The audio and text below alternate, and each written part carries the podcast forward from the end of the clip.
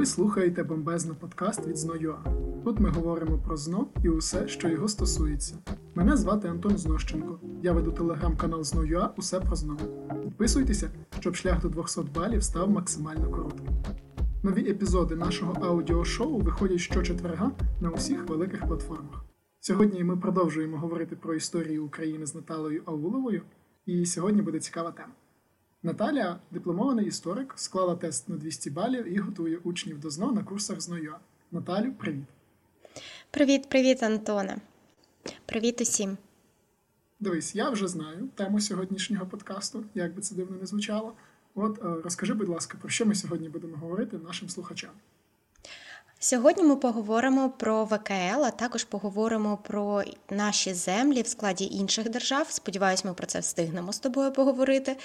І тут я пригадала насправді одну дуже важливу дрібничку, що цю тему я не дуже чесно скажу люблю, тому що вона дуже погано запам'ятовується, хоча майже нічого вчити за неї не потрібно. Тож я гарно пам'ятаю, що ти обіцяв мені допомагати з цією темою. Чи готовий ти сьогодні допомогти мені?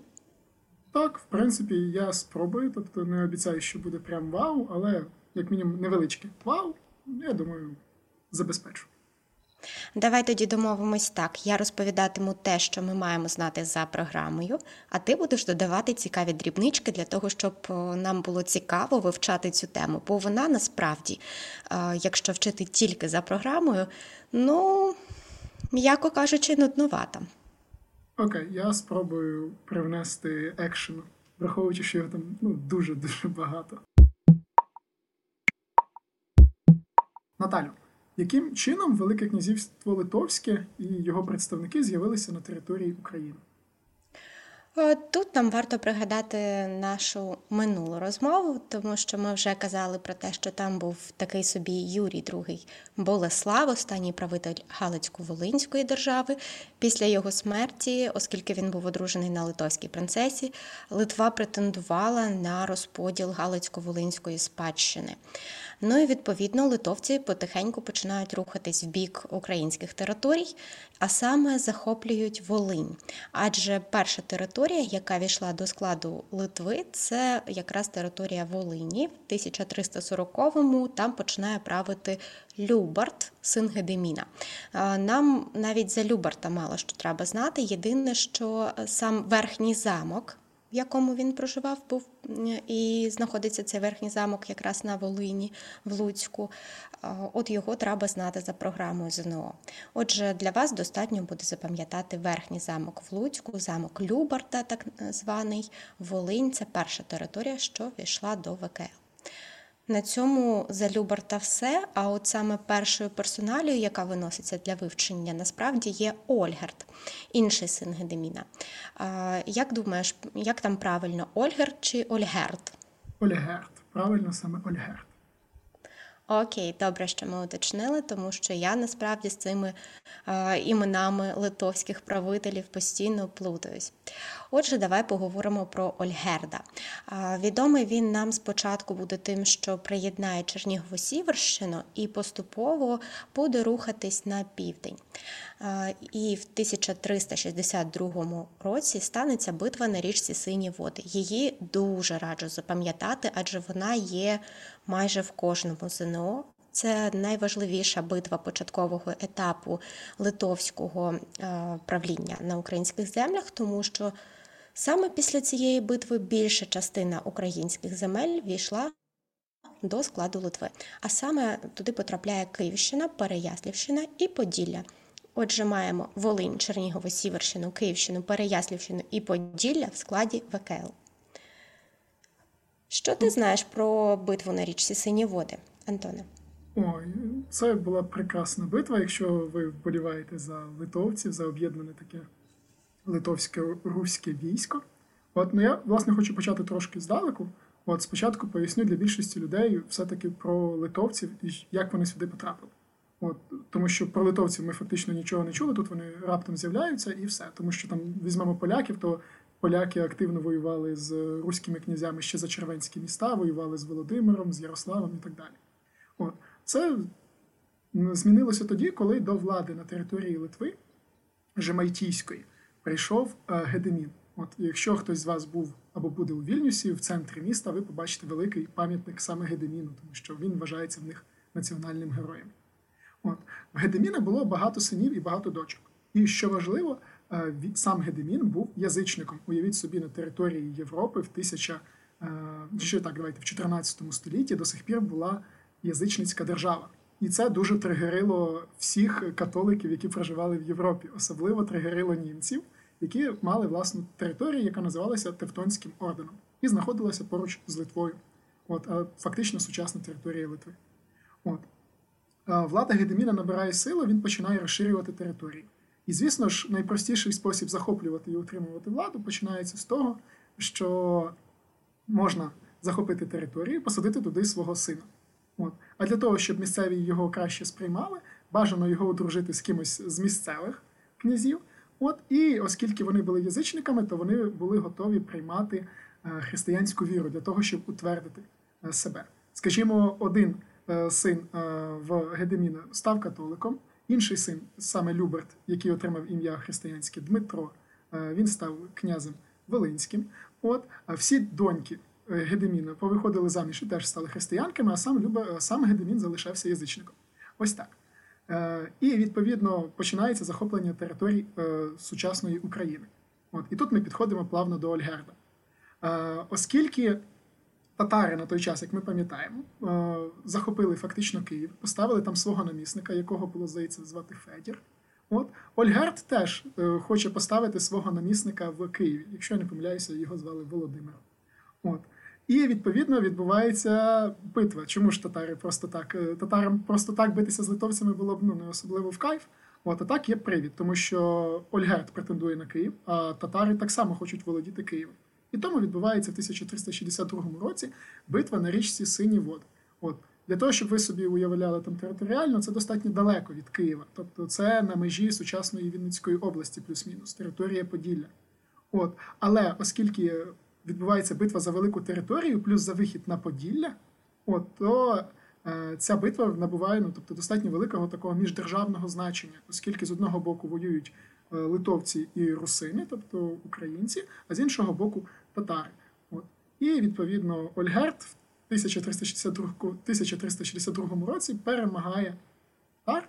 От, і відповідно він був достатньо далекоглядним князем, тому що він розумів, як можна втримати місцеве населення в своїх руках. Якщо поляки підходили до цього з точки зору, ага, ви схизматики, бо ви православні, зараз ми всіх перехрестимо, то Ольгерт дивився з іншого боку, навіщо втручатися внутрішнє діловодство, внутрішнє якісь там комусь щось вбивати і так далі, якщо можна домовитися е, і жити за принципом старого не чіпаємо, нового не впроваджуємо. Е, Наталю, а цей принцип є в ЗНО, його потрібно знати. Так, і цей принцип, до речі, це те, що теж я дуже раджу вивчити, тому що тоді не потрібно буде вчити, що залишається руське законодавство, це руська правда, залишається якраз таки основною руська мова, православна церква і культура Русі. Все, що було раніше, воно все залишається, нічого не змінюють. І це включення називають якраз інкорпорацією, тобто мирним включенням територій до складу Литви, саме через цей принцип. Тому для того, щоб не вчити, що не змінилось, просто запам'ятайте цей принцип, і тоді вам буде щастя. Так, Антоне, мені дуже подобається, що ти дійсно багато і ґрунтовно знаєш з історії саме цього періоду, тому я думаю, ми з тобою сьогодні класно спрацюємось. Mm-hmm. А, Давай тепер перейдемо до Ягайла, бо це mm-hmm. теж дуже важливий князь, okay. і хоч Дивись. він і не згаданий в ЗНО. Угу. Я спробую тут розповісти, просто я не уточнив. Якщо ми дивимося з точки зору на Люберта Ольгерда, хто вони? От вони були двома братами. От, Тобто їхній батько був Егедемін. Е, Ольгерд фактично став новим керівником Великого князівства Литовського після Гедеміна. От, І в самого Ольгерда з'явився син, якого він назвав Ягайлом. От, е, І, відповідно, Ягайло починає теж хотіти влади більше. Оскільки ми розуміємо, що територія України і ті землі, як і Білорусі сучасної, які захоплюються литовцями, вони починають робити те ж саме, що робив фактично Володимир в своїй реформі.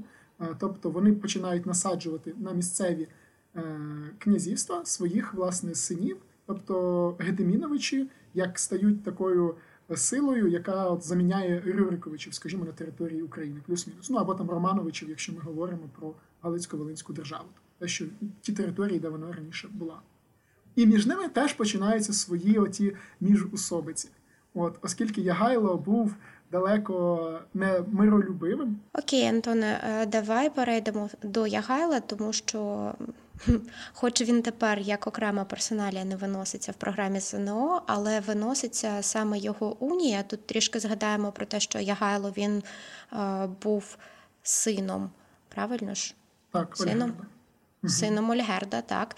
І відповідно в нього ще був дядько Кейс, тут якого ми не вчимо також. Але вони там між собою теж боролись за владу в Литві. Та й в принципі Ягайло він був не найстаршим братом е, з усіх, які були і претендентів, в принципі, на Литовський престол. Тому йому довелось всіма правдами і неправдами намагатись втримати цю владу.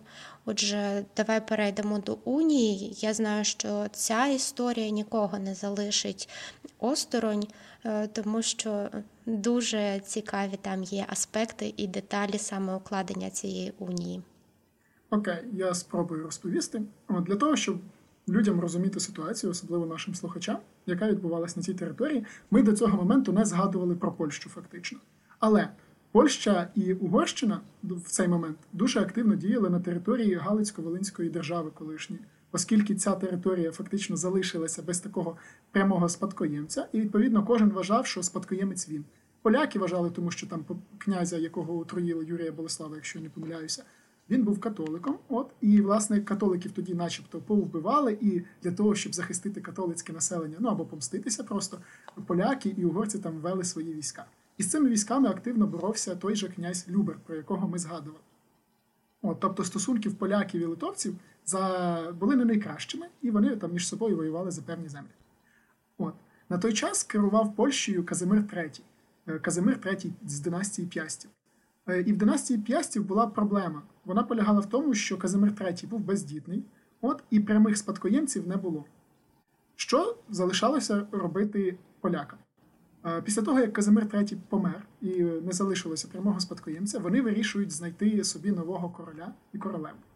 Вони активно дружили з угорцями, і угорці дали їм свою принцесу, яку було звати Ядвіга. От, Ядвізі було 12 років, і відповідно поляки хотіли знайти нового собі короля, яка могла бути, які, могли, які в них були варіанти. Перший варіант це взяти когось з своєї польської шляхти. Але це було ризиковано, тому що ніхто не хотів, щоб е, хтось з шляхтичів, які були всі рівні, возвеличувався. Другий варіант, який був, е, це те, що оскільки Ядвіга вже була заручена, але з австрійським принцем, от е, відповідно королем Польщі міг стати австріяк.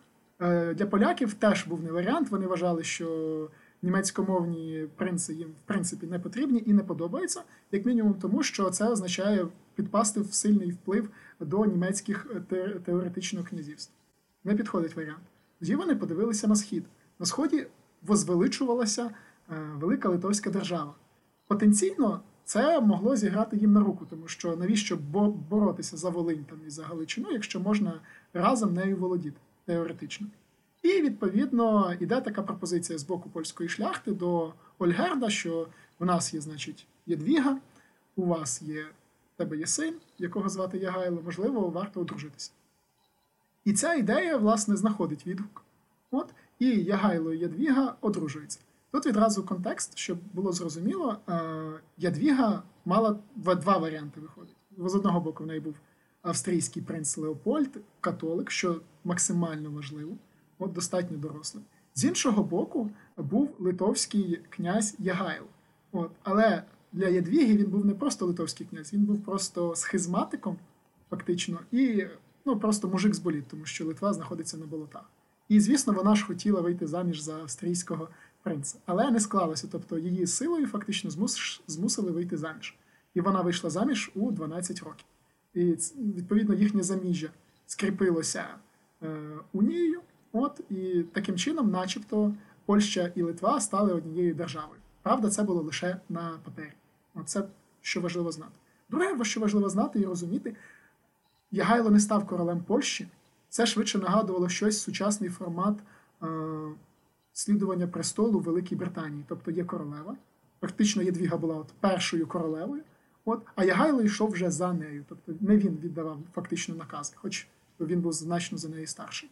А саме Єдвіга була головною в цій парі. І вона все мала вирішувати. Як би. От, е, я думаю, Наталю, тобі краще розповісти про Кревську унію, оскільки ти в контексті ЗНО це зможеш краще подати і поставити виключно ті е, наголоси, які необхідно знати саме про Кревську унію в контексті ЗНО. Ну так, нам насправді не так багато за неї теж виноситься, але я просто замислилась над тим, що о, блін, він як Альфонс, тільки з віком навпаки. Не знаю. Багатий достатньо був. Да. Ну, до речі, так. Ну тут я навіть не знаю, з чим це порівняти, але шлюб був досить дивний і бідний Ядвіга. Хоча вона правила Польщею певний час. Знаєш, е, тут ще важливо зазначити, що фактично декілька років в них не було консумації шлюбу. Е, Консумація шлюбу це коли наречений і наречена після одруження мають провести шлюбну ніч. Тому що ну, банально з огляду на її вік Ну, Ягайло так. вирішив типу не спати з нею декілька років. Ну і в принципі цей шлюб не був щасливий, це по-перше. Але по-друге, що варто пам'ятати, королі не одружуються з тими, з ким вони хочуть одружуватися. Вони одружуються з тими, з ким вони мають одружитися. Тому що їхній шлюб, їхнє приватне життя це не їхня особиста справа, це справа всього цієї держави і всіх людей, які проживають. От якось так. Це для розуміння контексту. Ну, ми поговоримо колись про Катерину II. Катерина II могла собі це дозволити. Вона була дуже специфічна жінка, але Дуже. це якось потім. Да, і в дуже специфічній державі це так само потрібно враховувати. Так. Окей, повертаючись до питання Кревської унії, нам 100% треба знати, що вона була 1385 року укладена. За цією унією Ядвіга Ягайло одружувались. Ягайло покатоличувався і починалось покатоличення Литви. Також території Литви включались до Польщі, але от тут уже правління дійсно поляків на Литву ну, от правління на територіях Литви, да, польського не прослідковується, тому що дійсно залишалось все це на папері. А наслідком цієї унії стає посилення польського впливу в плані, як мінімум, релігійного. Так? Ну і ще можна сказати про те, що е, недовго ця унія діяла, одразу починається опір в Литві. Е, Вони не задоволені тим, що тепер хтось тут починає їм наказувати, як то жити. І серед е, одних з найбільш помітних так, персон, от, е, серед них виокремлюється Вітовт. За Вітовта маємо поговорити, тому що він і як персоналія виноситься на ЗНО, і, в принципі, його діяльність довгий час виносилась, конкретні там датки. Зараз, е, на щастя чи, на жаль, прибирають його битву із тевтонцями. Він, до речі, був саме тим литовським князем, який допоміг Тахтамишу хану е, здобути в Золотій Орді владу, за що Тохтамиш відмовиться від історичного права на українські землі, тому їх отримує Вітовт. В 1413-му він укладає саме Вітовт Городельську унію, яка відмінить повністю вже Кревську. Ну не мається на увазі, що шлюб відміняється, мається на увазі всі інші її складові. І Литва стає знов автономною, централізується і, в принципі, для того, щоб її централізувати, Вітовт починає ліквідовувати князівства. Ще раніше дуже важливими були дати про остаточну ліквідацію, і отут я б радила їх вивчити, хоча вони тепер вже не містяться в програмі ЗНО, тобто там прописані тільки. Ну, фактично, централізація Литви прописана, і прописано те, що ліквідація князівств саме Волинського і Київського. Але чіткі дати тепер прибрали. Е, Чи можуть вас запитати? Можуть. Вас можуть запитати, що це сталося в 15 столітті, або це сталося за часів правління Вітовта. Тому, якщо не складно вам вчити, 1452 Волинь, 1471 е, це якраз таки е, ліквідація остаточна Київського князівства. Стосовно Вітовта, він дуже цікава персоналія, тому я певна, Антоне, що ти знаєш за нього набагато більше. Давай поговоримо про те, чим він вирізнявся з поміж інших литовських князів. Добре, я спробую про нього розповісти. Насправді він вартий, не знаю, там окремого подкасту і мінімум годинного. Якщо коротко, для розуміння контексту всієї ситуації, яка відбувалася. У нас є велика литовська держава, ми пам'ятаємо, от є керівник Ольгерд з одного боку. У Ольгерда ще є брат Кейс тут. Е, Кейс тут це вони фактично були разом керували всі, всім Великим князівством Литовським. Вони поділили між собою обов'язок. Е, Ольгерд займався східними і південними справами, тому ми про нього так багато знаємо і говоримо. А Кейс тут займався справами з поляками, угорцями і тевтонцями. Тобто він відповідав за західний напрямок, ну і і північ. От. Відповідно, Ольгерда був син Ягайло, от, а в Кейстута був син Вітовт. І уявіть собі ситуацію. Значить, син Ольгерда стає, фактично отримує персональну унію з річчю, ну, з річчю з Польщею, от з'являється там у нас пізніше Річ Посполита. От, А відповідно, в сина Кейстута Вітовта фактично немає нічого, тому що коли Ягайло приходить до влади, він відбирає там спадкові землі Вітовта і віддає їх е, своєму брату. І відповідно в них виникає на цій підставі конфлікт. От Конфлікт насправді достатньо масштабний, щоб ви розуміли, доходить до того, що Ягайло фактично вбиває Кейстута. От, е, І вони, скажімо так, він бере в полон Кейстута і Вітовта. І проблема полягає в тому, що Кейс тут е, починає, ну, Кейс тут вбивають, і після цього е, Вітов втікає. От подейкують, до речі, що він перевдягнувся в жіночий одяг. Це, типу, для того часу просто анріл якийсь, коли князь в жіночому одязі тікає з полону. От, Але в будь-якому разі він утік. І починається відповідно війна між Ягайлом і Вітовтом. Підсумку Вітовт е, перемагає і утверджується на престолі. Е, саме Великого князівства Литовського як автономний володар. Тобто, де Юре, він все-таки залишається, начебто, типу, разом з Ягайлом, співправителями, але де-факто Ягайло до Великого князівства Литовського такого відношення не мав. В нього вже в думках було виключно е, Польща, от, тому що в Польщі теж було достатньо багато ворогів, багато проблем, і він їх вирішував. І плюс проблема в Ягайла ще полягала в тому, що в нього була молода дружина, яка не могла народити. А що найважливіше для нового для нової династії? Правильно забезпечити побільше е, спадкоємців. А в ну спойлерну вам відразу Ядвіга так і не народила спадкоємців. Вона померла молодою в 24 чи в 25 років. Після цього Ягайло ще двічі одружувався, що цікаво. От. І відповідно Вітавт е, весь час е, займався тим, що боровся проти ось цих от польських впливів на території Великого князівства Литовського, і йому це власне дуже добре вдавалося. Тому, якщо ви там щось читаєте в підручниках з історії, зазвичай е, Вітовта або Вітаутоса, якщо говорити, як кажуть литовці, то про нього дуже хороше враження у вас має бути, тому що він фактично продовжував ту ж політику, якою займався Ольгерд на території України. Ну, не знаю, там ще нам розказують про те, що він починає ліквідовувати князівства, тому іноді виникає. Центр... А... Так, правильно, централізація. Це це дуже логічно. Це так само було, як Ольгерт ліквідував е, Галицьку митрополію. От. Тому ну, що так, і перевів її в Київ.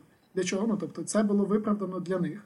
От якщо ми дивимося на це з точки зору управління саме литовських князів, навіщо їм розпорошувати ресурси?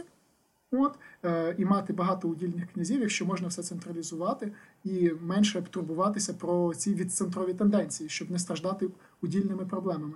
Ми пам'ятаємо, що ось постійні конфлікти, скажімо, в Люберта з поляками, е, постійні розбірки між братами, двоюрідними братами, як скажімо, у Вітов та Ягайла. От я Вітов ж бачить е, наслідок того, що вони з Ягайлом не можуть поділити.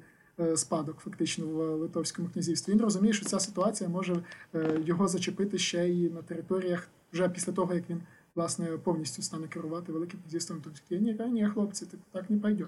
Тому з точки зору е, князів, ну саме от князівської влади Вітовта, для нього ну, максимально правильно було зберегти всю владу в себе в своїх руках. І тому він починає удільні князівства ліквідовувати.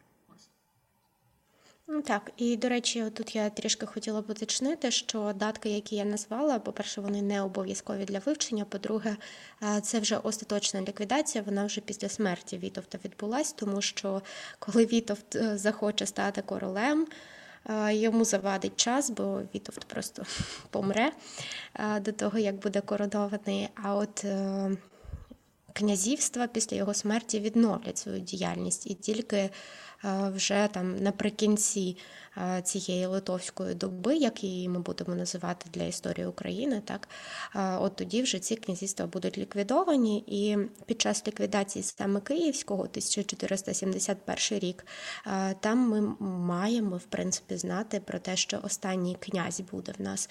Е, Це до речі, після Семена Олельковича перестали князі на Русі бути, і воєводи настали. Оцей Семен Олелькович е, іноді трапляється в тестах ЗНО, тому на нього зверніть увагу. Окей, ми так багато з тобою поговорили, в принципі, за князів і за Вітовта. Залишається не так багато вже про них. Давай перейдемо до того, який е, утворює тут своє велике князівство Руське. Чи пам'ятаєш ти щось про Свидригайла, Антоне? Ну, власне, я точно пам'ятаю. Ну, Свидригайло це син Ольгерда, ще один з синів Ольгерда. От.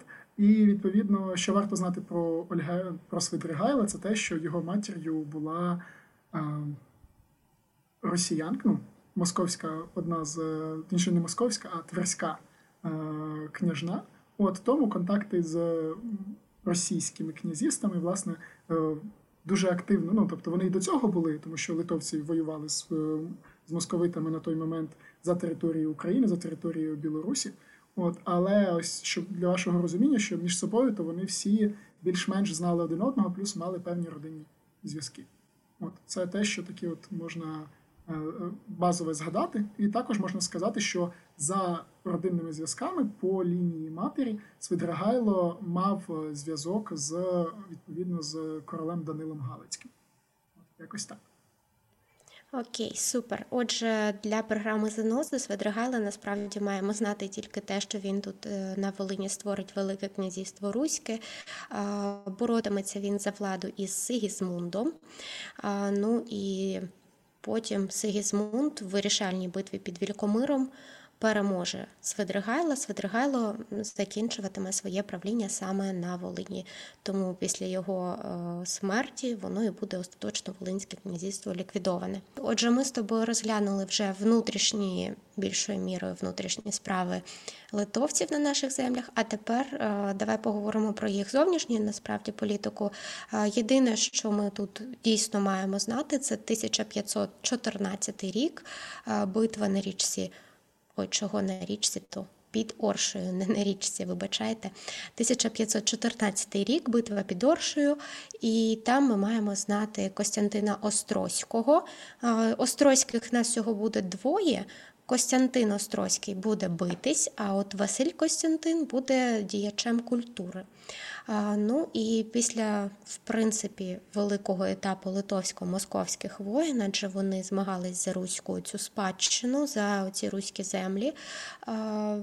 Хоча Острозький в цій битві під Оршею переможе, але таких битв було насправді не так багато для Литви. Поступово вона знесилюється, і через це їй доводиться звернути увагу вже тепер на свою сусідку Польщу. Нагадаю, що Польща на той момент вже володітиме Галичиною і Західним Поділлям, і тому в неї буде величезне бажання розширюватись ще і ще на схід, для того, щоб засновувати тут, до речі, прочитайте, що воно таке, засновувати тут фільварки. Друзі, якщо під час прослуховування нашого подкасту ви зрозуміли, що хочете краще підготуватися до ЗНО, рекомендую вам курси ЗНО UA. У нас працюють викладачі з власним балом ЗНО 195. Є зручні офіси у Києві та Харкові і власні підручники без води. Також у нас є онлайн-курси, якщо вам подобається готуватися, не виходячи з дому. Записатися на курси можна за посиланням в описі до подкасту. А ми повертаємося до Великого князівства Литовського. Наталю, а які ще унії потрібно знати саме в цей період? Ще нам знадобляться дві унії: це буде Люблінська унія і Берестецька унія. Між собою вони мега схожі в плані запам'ятовування, тому що в них схожі дати 1569 Люблінська унія і 1596 Берестецька унія, тобто просто поміняти місцями дві останні цифри. Зміст уній трішки теж схожий, тому що можна його представити у вигляді формул. Люблінська унія це ВКЛ плюс Польща дорівнює Річ Посполита. А, до речі, Річ Посполита і перекладається спільна справа. А от Берестецька унія вона складається з інших складових, тобто це в нас католики плюс православні дорівнює греко-католики. Ну, це так дуже спрощений варіант цих формул для того, щоб запам'ятати, в чому ж сутність. Але давай з тобою поговоримо трішки більш докладно про Люблінську унію. Її причинами буде якраз те, про що ми говорили до цього: це послаблення Литви внаслідок московських воєн і бажання Польщі розширюватись на схід. Ну і в принципі, це основні причини, якщо так розглядати загалом. Отже, ці держави між собою домовляться і будуть підписувати Люблінську унію. Її головний зміст це об'єднання Польщі і Литви в єдину державу, Річ Посполиту. Там можна запам'ятати. ну, Взагалі-то ви маєте знати, що тепер в них буде спільного, а що в них буде в кожного своє. Але мені простіше було запам'ятати тільки одну цю складову. Тобто я собі сказала, що в кожного буде свій указ. Якщо написати слово указ собі вертикально, то можна потім буде підписати уряд, казна, армія і закон. Тобто оці складові залишались для кожного власними. Все інше було спільним. Е, що ще важливенького, мабуть, найважливіший аспект за Люблінську унію, який часто питають ЗНО, це те, яким було значення для українських земель. Е, це якраз таки те, що за результатом Люблінської унії більша частина українських земель потрапляє до складу Польщі. Оті всі землі, які ми вчили з вами тільки но розбираючи Литву всі вони потраплять до складу Польщі. Добре, а якщо про Берестейську унію, тобто які були причини? Причинами був насправді розлад в державі в плані постійні конфлікти між православними і католиками, і це дійсно заважало внутрішньому об'єднанню держави. Треба було щось вирішувати. Тому як і духовенство, так і в принципі король польський, вони вирішують, що треба щось таке придумати. Стосовно духовенства, там навіть з'являється так звана полемічна література, де вони починають е, свою полеміку чи суперечку. Да? Вони починають розглядати, які є варіанти і чому та віра краща за іншу. Далі ми з вами просто вчимо, що в 1596 році відбувається укладення Берестецької унії, за якою, ну, якщо спрощено вчити, то, ну, по-перше, утворюється греко-католицька церква. І знаєте, це все ж таки подія світового масштабу, бо саме загальна греко-католицька церква утворилась саме у нас тут під боком. А, Ну і друге, те, що більшість аспектів віри вони залишаються православними, а найголовніша зміна це те, що тепер правос... ті православні, які перейдуть в греко-католицьку віру, так вони підкорюватимуться папі римському. Це найбільш суттєва різниця від православ'я. Які ще там аспекти були? Нагадаєш мені, Антоне? Ну, власне, я можу щодо контексту всієї події сказати: от якщо зараз я нас такі, о Боже, ну там католицтво, християнство, значить, нас православ'я, християнство, вони там зробили ну, типу, ну, взагалі чому. То тоді це було надзвичайно величезною подією, е, негативною, радше для українських земель, особливо для українських земель, тому що поляки робили це чітко з однією метою е, для того, щоб посунути проблему, тобто, щоб перевести населення на свою сторону. Що це означає? Як ми пам'ятаємо, на території Московської держави зберігалося православ'я і зберігається до нині.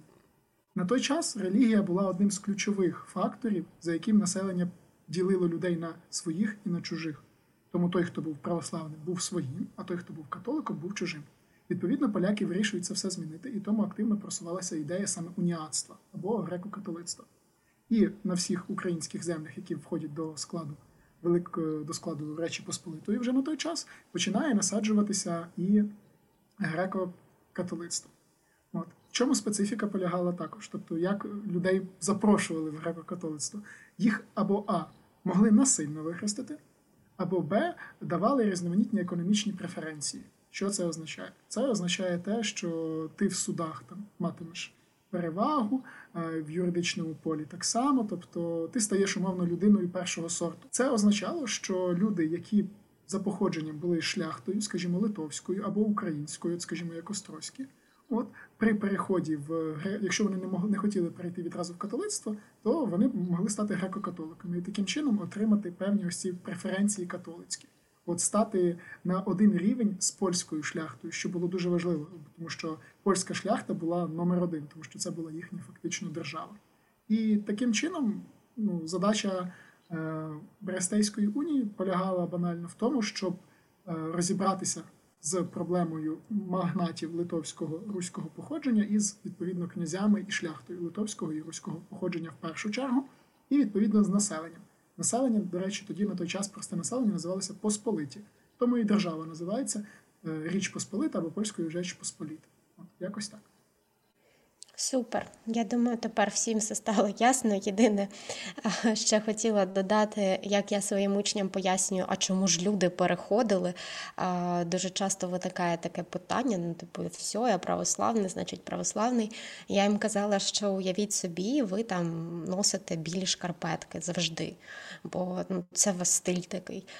А тепер вам скажуть, що якщо ви будете ходити в червоних шкарпетках, то можна списувати на ЗНО. І тоді частина вже погоджувалась. А потім я їм казала: ну окей, не хочете ви червоні, але якщо шкарпетки будуть рожеві, ви погодитесь, і частина теж ще погоджувалася. І тоді ми розбирали, що Іноді принципами можна поступитись, якщо ти дійсно хочеш якихось преференцій, і така штука, така мотивація, на щастя чи, на жаль, діяла на той момент. Е, ще за унію важливо знати, що Василь Костянтин Острозький це вже нащадок того Острозького, про якого ми згадували, говорячи про битву під Оршею. Е, оцей Василь Костянтин Острозький, е, він якраз таки був одним з найголовніших супротивників цієї унії. А от Іпатій Потій він попотів, щоб унія народилась, тому він вважається батьком унії. Хоча першим митрополитом греко-католицької церкви стане саме Михайло Рогоза. Е, ну і найважливіше. Ой, на жаль, чи на щастя, але е, ця унія не принесла бажаного миру між е, конфесіями, а навпаки, тільки почав, е, почався розбрат ще більше, тому що тепер в цю боротьбу між католиками і православними додали ще й греко-католики. Тобто унія своєї мети остаточно, можливо, такої поверхневої мети, так вона не виконала. Хоча дійсно Знаєш, частинка от, прийшла. Знаєш, ну я просто додам для розуміння так само ще.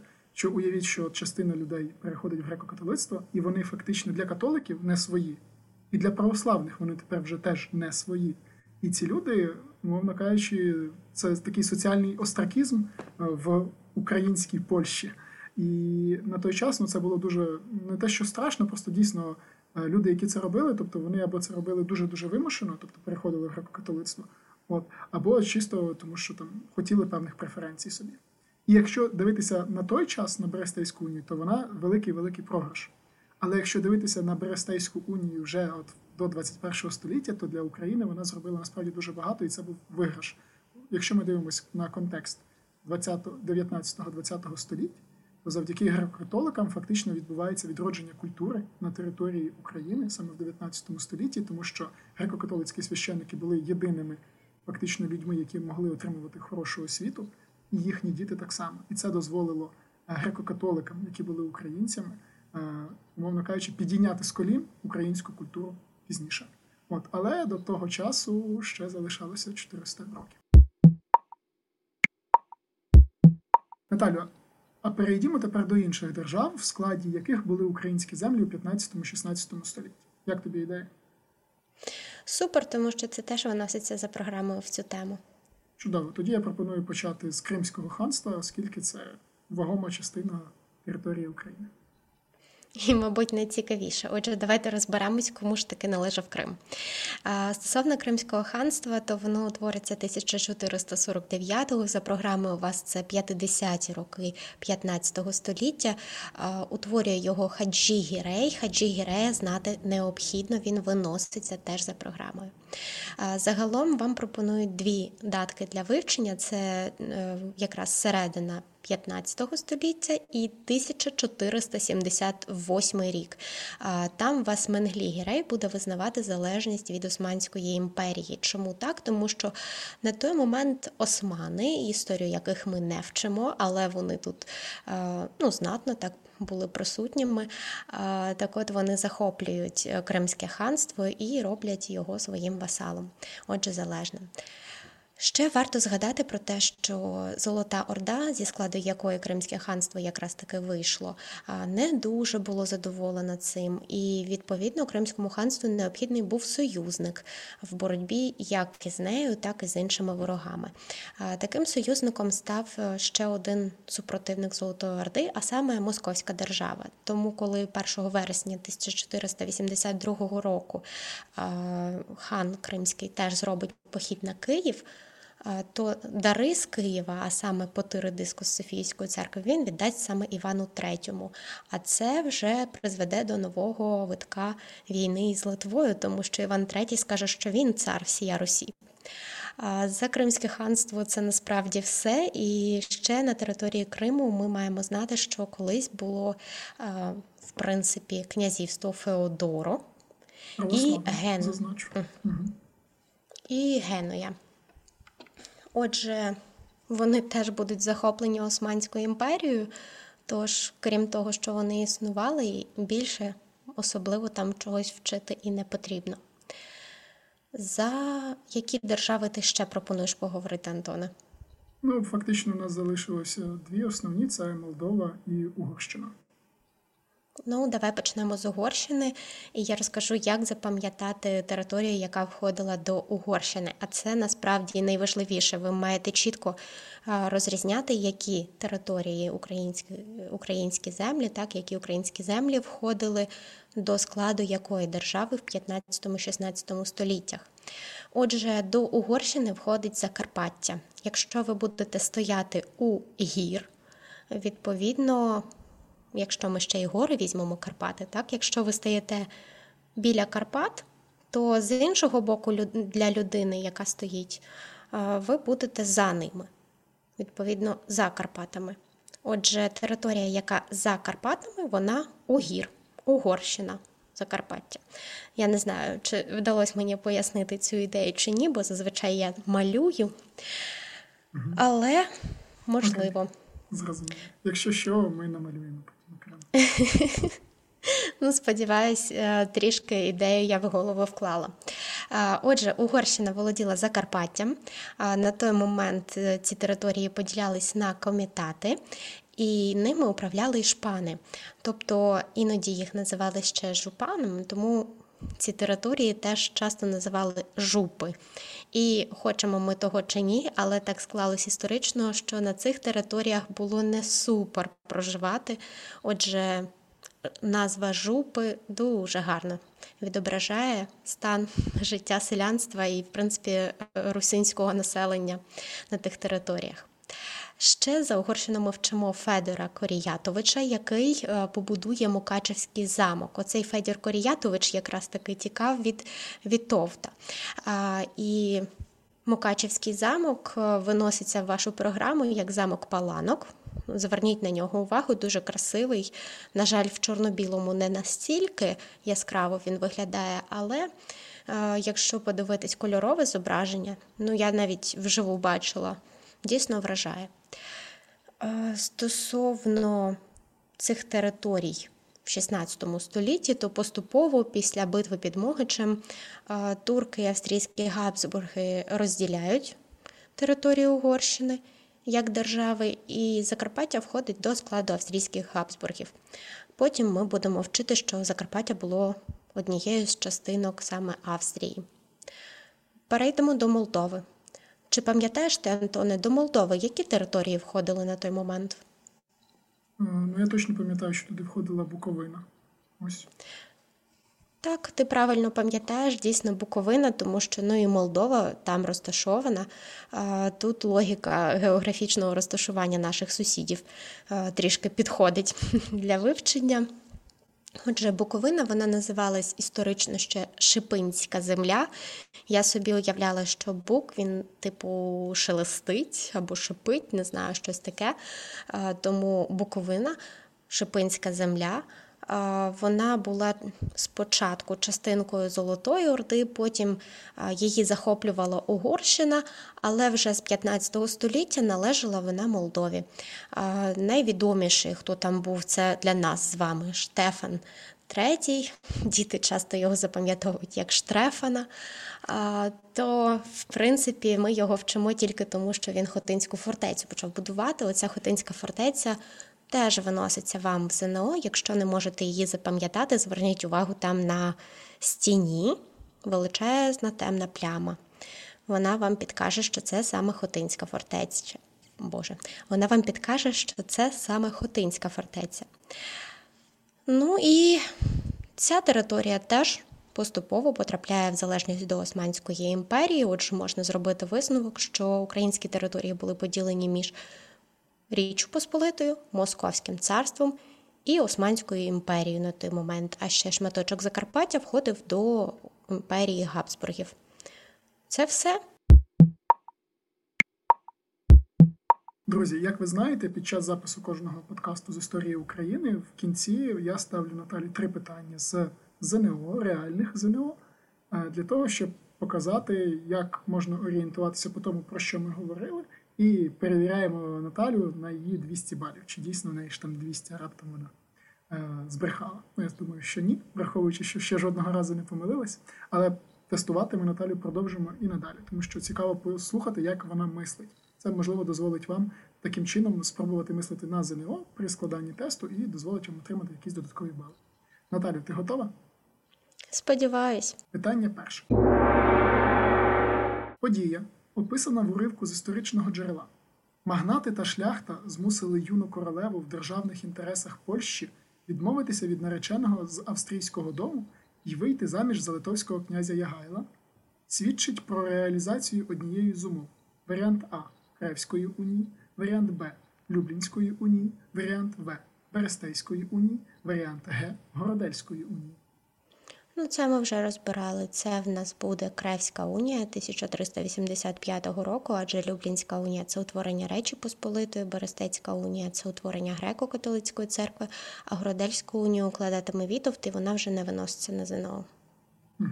Окей, перше питання правда. Ідемо далі. Остаточна ліквідація Київського удільного князівства у складі Великого князівства Литовського відбулася в варіант А 1362 році, варіант Б 1385 році, варіант В. 1449 році і варіант Г. 1471 році. Це варіант Г, і там буде Семен Олелькович. е, Після нього перестали князі бути, і воєводи настали. Є така цитатка. Е, І є цікаве, до речі, питання ще в тренувальних якихось тестах. Е, там пишеться цитатка про те, що замість князя посадили воєводу, і там щось якийсь супротив був. А попередні датки, які ти називав, якщо я нічого не плутаю. Е, 1385-й це Кревська унія, потім там в тебе була 449-й Хаджигірей Кримське ханство, і ще одна яка була датка? 1362. Е, Битва на річці Сині води, приєднання я собі запам'ятовувала Сині води КПП, Київщина, Переяслівщина, Поділля. Угу. Правильно. Третє питання. Про який регіон йдеться в уривку з історичного джерела? Після смерті короля Казимира III Великого цей край перейшов під владу Угорщини. Однак після укладення Кревської унії Польща знову набирає силу і остаточно приєднує його до своїх володінь і утворює на його теренах руське воєводство. Варіант А. Галичину, варіант Б. Волинь, варіант В. Поділля і варіант Г. Закарпаття. Е, Скажу чому фух, тому що не так класно орієнтуюся географічно. Якщо б не було там згадки про руське воєводство, я б вже почала б нервувати. Насправді, руське воєводство це якраз таки Галичина. І для тих, хто е, не розуміє, чому Галичину раптом обізвали руським воєводством, блін, поляки приєднали цю територію і там проживали русини. Як би вони ще назвали це воєводство? Тому тут дуже логічно. Схизматиками. Схизматичне воєводство. Ну, я жартую, звісно, тобто, але да, можливо, ми не знаю, чи це згадували. Схизматики це православні, на думку католиків тогочасних, якщо що. Пам'ятаєте про велику схизму 1054-го? Такс. Ну, в принципі, тут очевидно Галичина, Галицьке князівство, так, яке перетворюється на руське воєводство в складі Польщі. І ще Польща тоді буде володіти Поділлям, причому західним, а після Люблінської унії ще й східним. І тому в них там теж буде проблемка, бо було Подільське воєводство, а друга частинка Поділля її теж треба було якось назвати, то воно стане, здається, Братславщиною, правильно? Друзі, ми закінчуємо цей подкаст, проте наступний буде вже за тиждень. Не прогавте. Буду вдячний, якщо ви залишите відгук про подкаст у Apple Podcasts. Цим ви нас підтримаєте. А наступного разу ми з вами поговоримо про культуру і розберемося ж таки з термінами з тих тем, які ми вже досліджували і вивчали, для того, щоб вони стали зрозумілими і вам. Отже, пишіть свої питаннячка під е, нашими подкастами для того, щоб ми могли розібрати їх і пригадати про вас якраз під час наших ефірів. А я нагадую, що сьогодні для вас спілкувалися Антон та Наталя, і ви слухали бомбезний подкаст від Зною. Почуємося, Па-па!